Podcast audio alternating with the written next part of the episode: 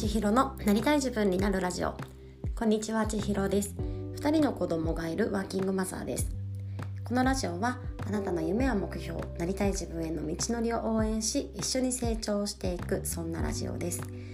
今日は2月5日金曜日です。はい1週間お疲れ様でした。皆さんはいかがお過ごしでしょうか、えー、今日は日中すごい暖かかったですよね。でそろそろ花粉飛んでますかね？なんか私すっごい花粉症なんですけどだから目とかがねそろそろちょっと痒くなってきてる気がするんですけどいかがでしょうか、えー、このラジオを始めたのは去年の6月からだったので去年の花粉症の時期っていうのはあのラジオ配信していなかったんですけれども私本当に花粉症ひどいので、まあ、薬も欠かせないですしで薬飲んでてもね、いっぱい鼻詰まっちゃったりとかもするので本当にピークでしんどい時はこのラジオ撮れないんじゃないかなっていうことをなんか急に心配になったりしておりました。で今日なんですけれどもなんか人のストーリーとか思いに惹かれるっていうお話をしたいと思います。なんじゃそれって感じだと思うんですけれども私は最近新しいコミュニティに一つ参加をしておりまして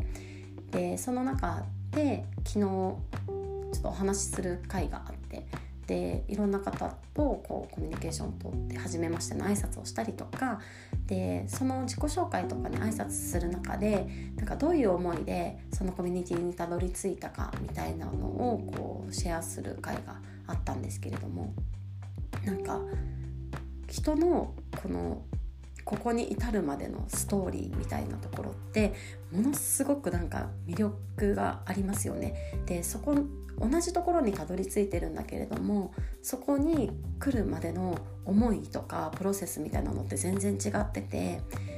でもなんかあそういう感じでここにたどり着くんだみたいなこう新しい発見もあれば、うん、なんかその思いの置き方とかねそれの何、て言うんだろうかこう教えてもらえる感じっていうんですかねになんかものすごく魅力を感じますしなんかそのお相手の方のことは、まあ、初めましてだから知らない方になるんですけれどもだか一気にその世界に引き込まれるというかそうしてこの新しい関係が始まっていく始まり方としてそのストーリーが知れるっていうのはものすごくいいなっていうふうに思っておりました。でこういうこの人それぞれ絶対ストーリーって持ってると思うんですよね。その今何を考えているのかとか何を思ってここにいてこれからどこへ行きたいのかみたいなことだったりとか一つの人生をとってもだと思いますし一つ何かアクションをとっても絶対そこには何かこう物語があると思うんですよね。でもそういう物語ってあんまりこうオープンになったりとかこう人と人に伝わる機会ってすごい少ないんじゃないかなっていうふうに思いました。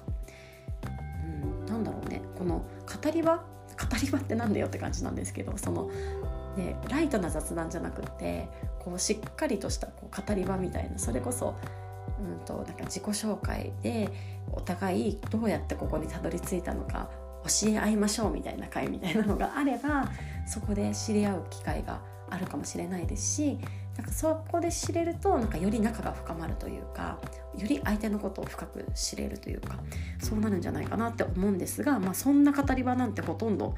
ないですよねだから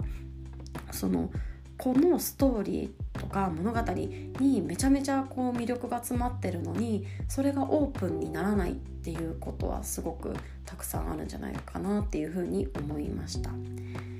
でなんでこうオープンにならないかなって思ったんですけど、まあ、単純にこのその話需要あるって思っちゃいがちじゃないかなって思うんですよね。私この話を今日考えててじゃあ自分のストーリーって何だったんだろう？何だろうなって考えたんですよ。でそんな中で、まあ、ちょっと簡単にご紹介しますと例えば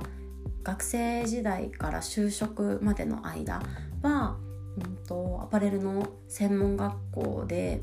学んでてで絶対自分の好きなお洋服のテイストのブランドにデザイナーとして就職したいっていうふうに思っててでも好きなブランドとかね好きなテイストのメーカーっていうのは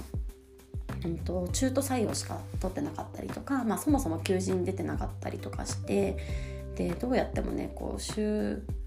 常の就活してるとそこにたどり着けないんですよね。でなんか先輩に教えてもらってだから一人で夜行バスでこう作品いっぱい抱えてってでその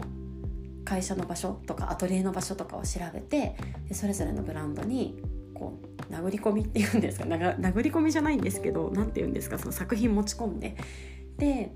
なんかご挨拶させてもらったりとか、まあ、ちょっとね親切にしていただいた方には簡単にプレゼンさせてもらってフィードバックもらってみたいなのもしていただいたことがあったんですけれども、まあ、そんな形でなんか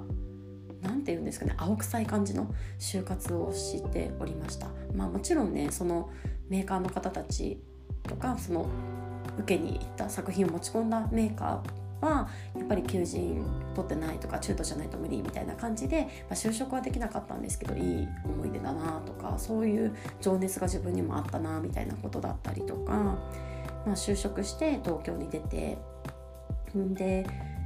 でもともとクラブとか音楽とかお酒とかその場での人とのつながりとかがすごく好きだったので、まあ、その延長線上で20代前半は特にこう音と酒と夜とみたいなところにこうずっと入り浸ってたような時期もあったよなみたいなことだったりとか。あとはまあ今の話はねちょこちょここのラジオではさせて簡単にはですけどさせていただいてるんですけれども、まあ、なんか自分自身がこう母とか妻とかいろいろになってどういう価値観なのかとか何が好きなのかとかねそういう自分自身を迷子になってっていうところから、まあ、自分を知っていったりとか、まあね、いろんな試行錯誤をしたりとかいろんな点を持っていく中で今は、まあ、自分で起業したい一人でお家で起業してよりこう自分の価値観に沿った生活を手に入れたいというふうに思っていたりとか、まあ、そんなところがこうさらさらっとご紹介するところの私の今のストーリーになるのかと思うんですけれどもこういうストーリーで結構何て言うんだろうな私はこういうストーリーをいろんな方から聞きたかったりとかいろんな方のそういうストーリーを知りたいしそこになんか魅力があるなというふうに思うのでだから逆に言ったら私のこういうストーリーも誰かに届いた時にこう魅力に感じていただける部分があるんじゃないのかと思うんですけれどもまあこう伝えるとかそれについて深くこう語る機会ってなかなかないなっていうふうに思います。なんかちょっとこういう語り場語り場みたいな